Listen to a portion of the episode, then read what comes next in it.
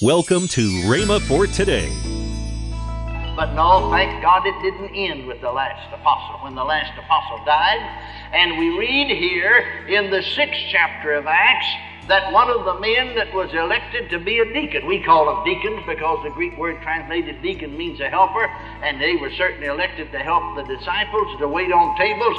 And one of the deacons, by the name of Stephen, and it said in this eighth verse of the sixth chapter, of Acts, and Stephen, full of faith, did great wonders and miracles among the people. Hallelujah.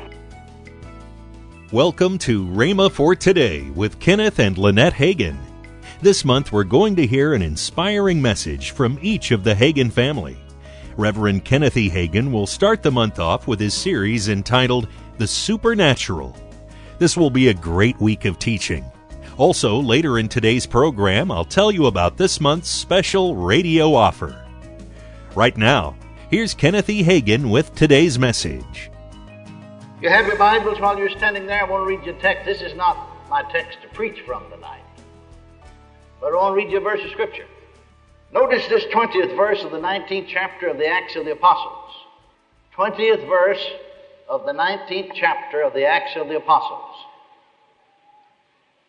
So mightily grew the word of God and prevailed. So mightily grew the word of God and prevailed. The word of God's growing and prevailing in the hearts and lives of men and women.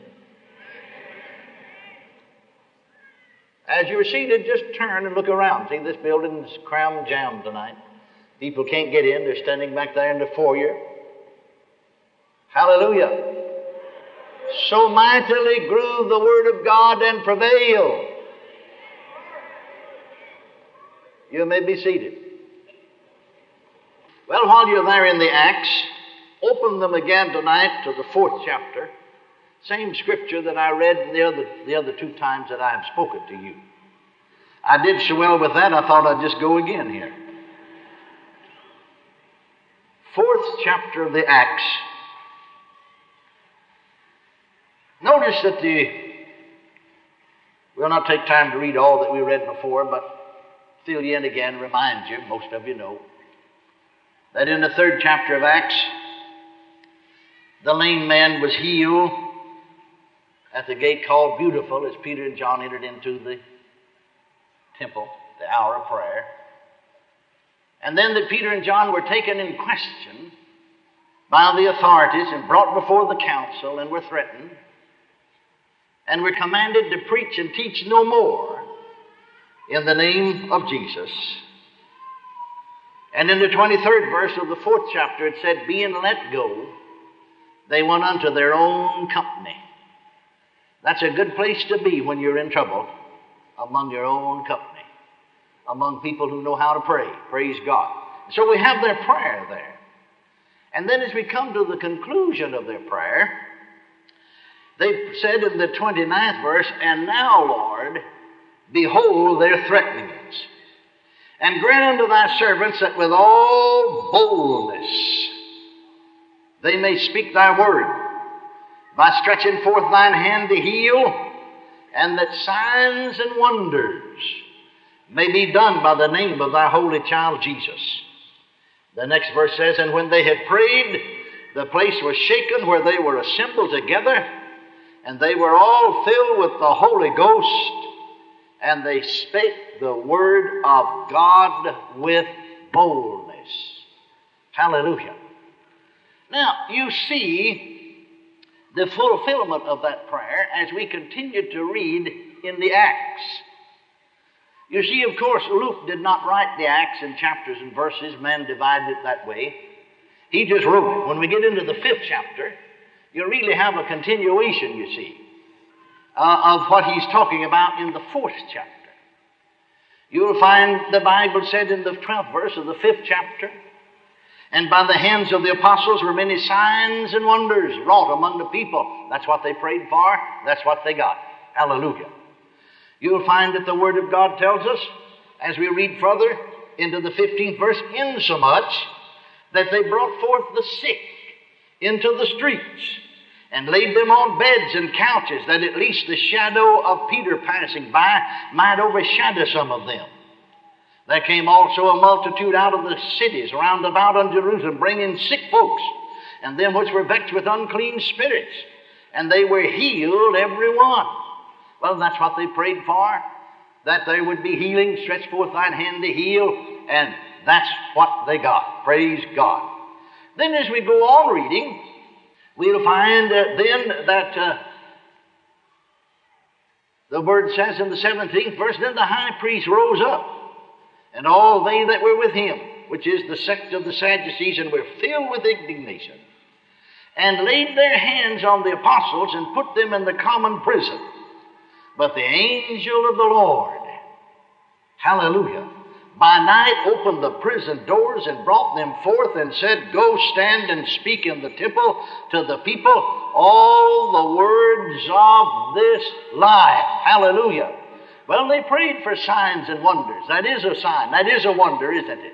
The angel of the Lord came and opened the prison door, bless God, and brought them forth out of prison. Then you go on reading into the sixth chapter. Remember, they prayed that thy, thy servant shall be enabled to speak thy word with boldness by stretching forth thine hand to heal the sick, that signs and wonders will be wrought in the name of the Holy Child Jesus. And again, just so that we wouldn't think, well, you know, the apostles had that kind of power, like some theologian said, who perhaps never read the Bible. They couldn't have said what they said and read the Bible. That, you know, when the last apostle died, then it's all been done away with. I like sometimes to hear Brother John Osteen tell about, you know, the last apostle just about to die.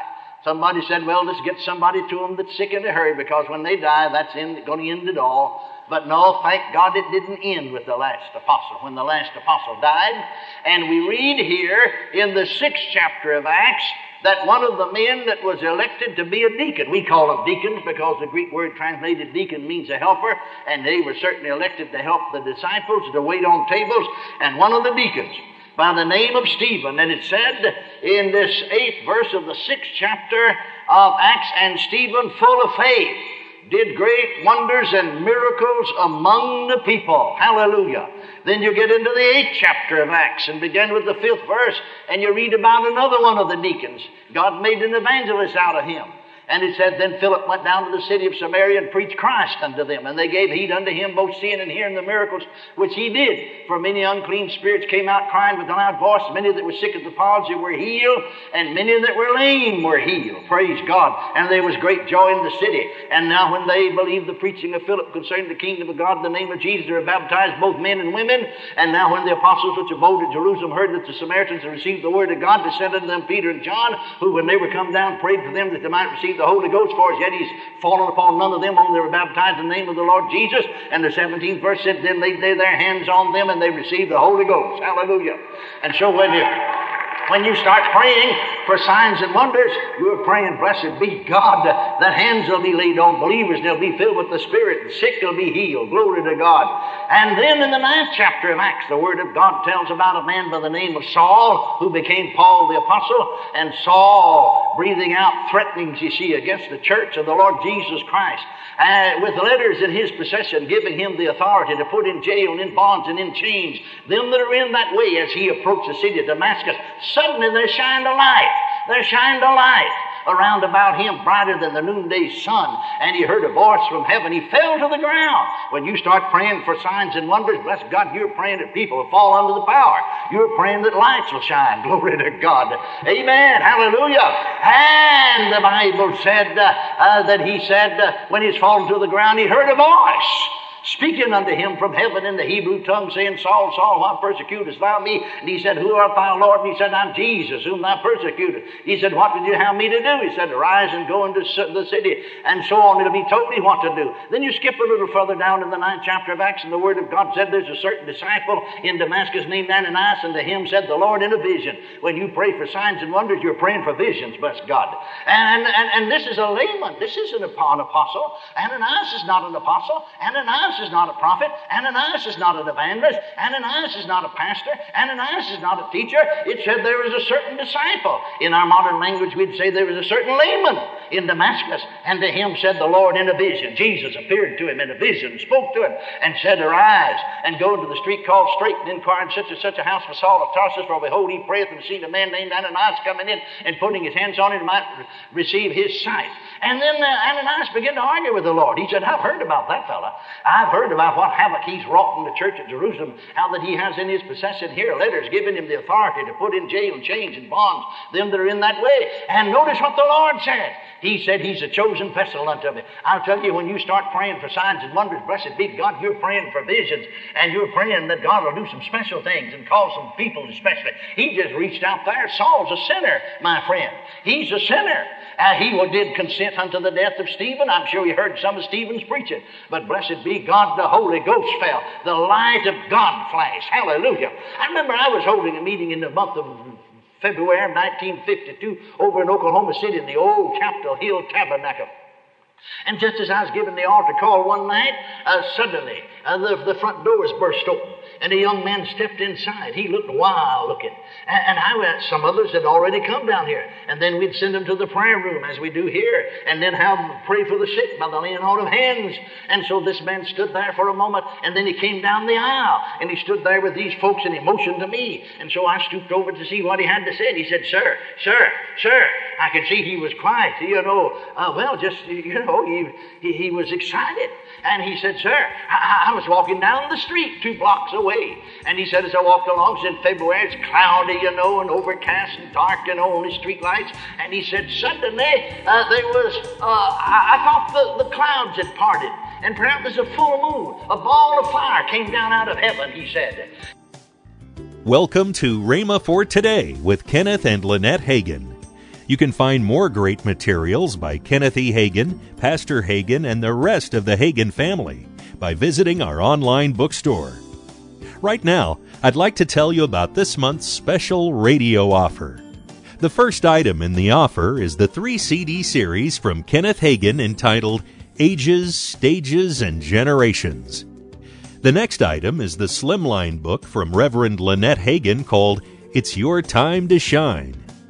We're also offering Reverend Craig Hagin's CD called This Is Only a Test. And to finish out this great offer is Reverend Denise Hagin Burns' CD Living in Continual Peace. All this for the special price of $22.95. That's $18 off the retail price. Call toll free 1 888 Faith 99. Again, call toll free 1 888 Faith 99. You can also order online at rhema.org. That's R H E M A dot O R G. rhema.org. Or if you prefer to write to Kenneth Hagin Ministries, our address is P.O. Box 50126, Tulsa, Oklahoma 74150. We always love to hear from our listeners, so write in or email us today and become a part of Rhema for Today.